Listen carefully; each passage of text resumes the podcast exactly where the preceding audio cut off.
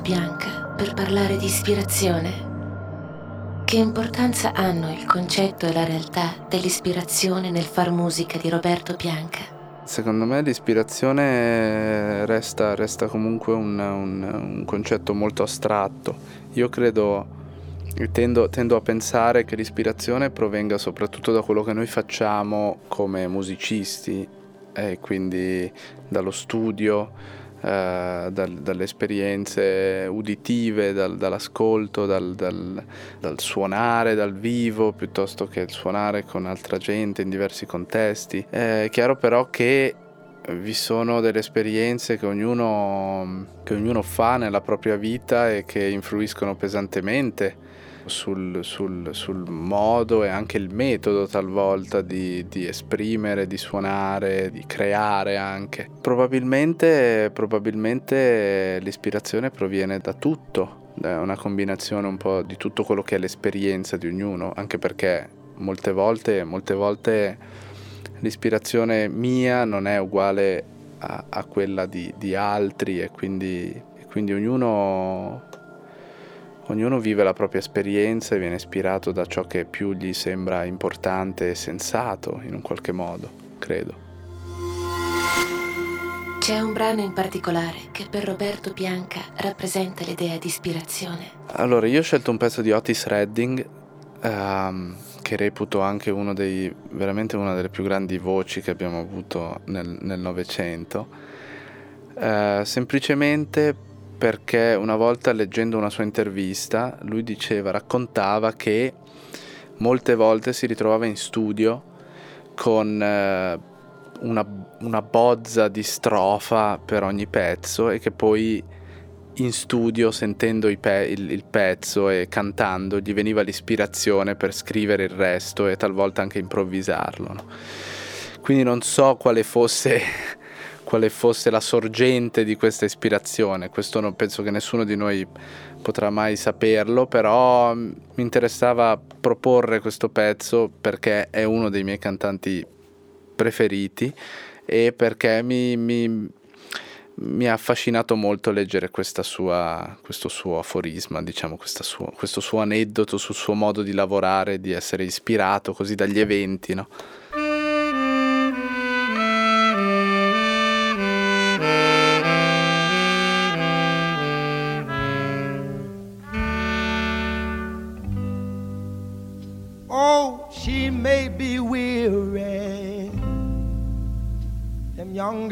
They do get wearied wearing that same old shaggy dress.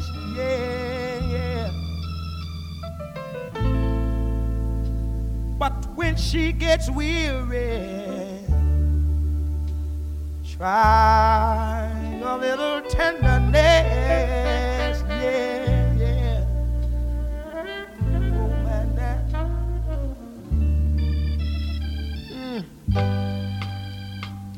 Know she's waiting, just anticipating for things that she'll never, never, never, never possess. Yeah.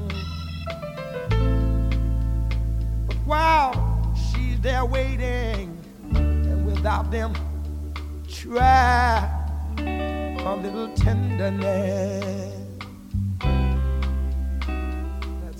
Gotta do.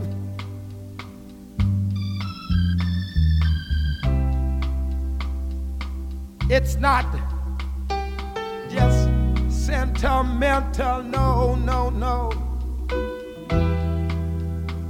She has her grief and care,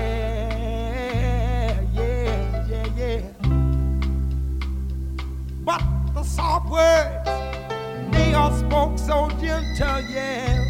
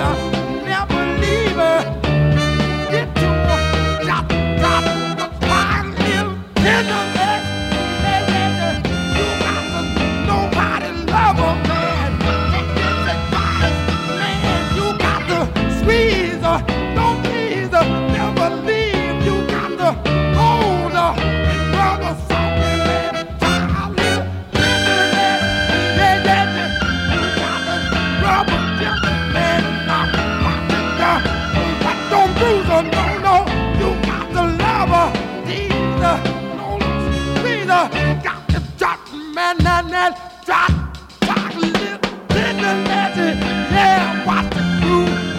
You got to know what to do, baby. Take this advice, you gotta love sweet. Don't you leave my baby.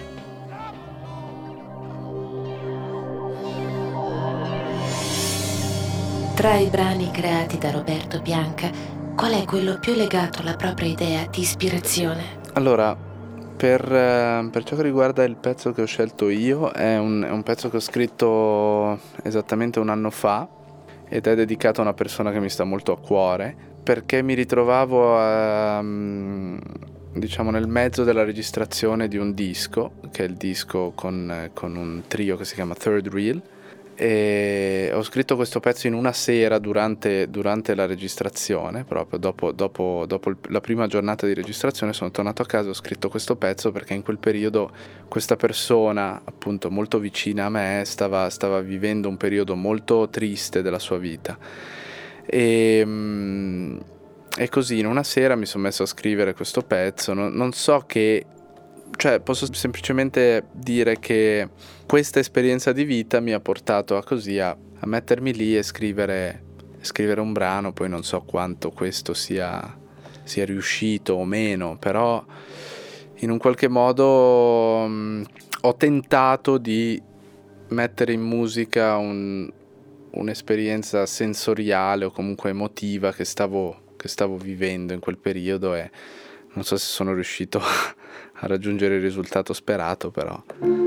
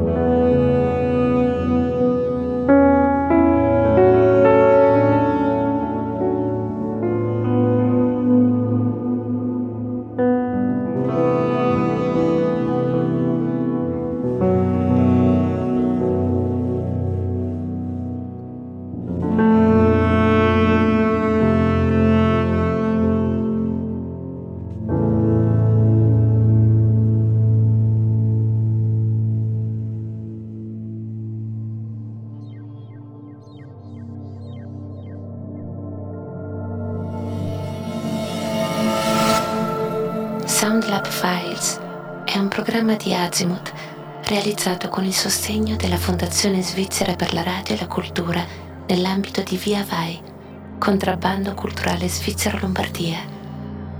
Da un'idea di Zeno Gabaglio, voce Soundlab Files, Anai Traversi.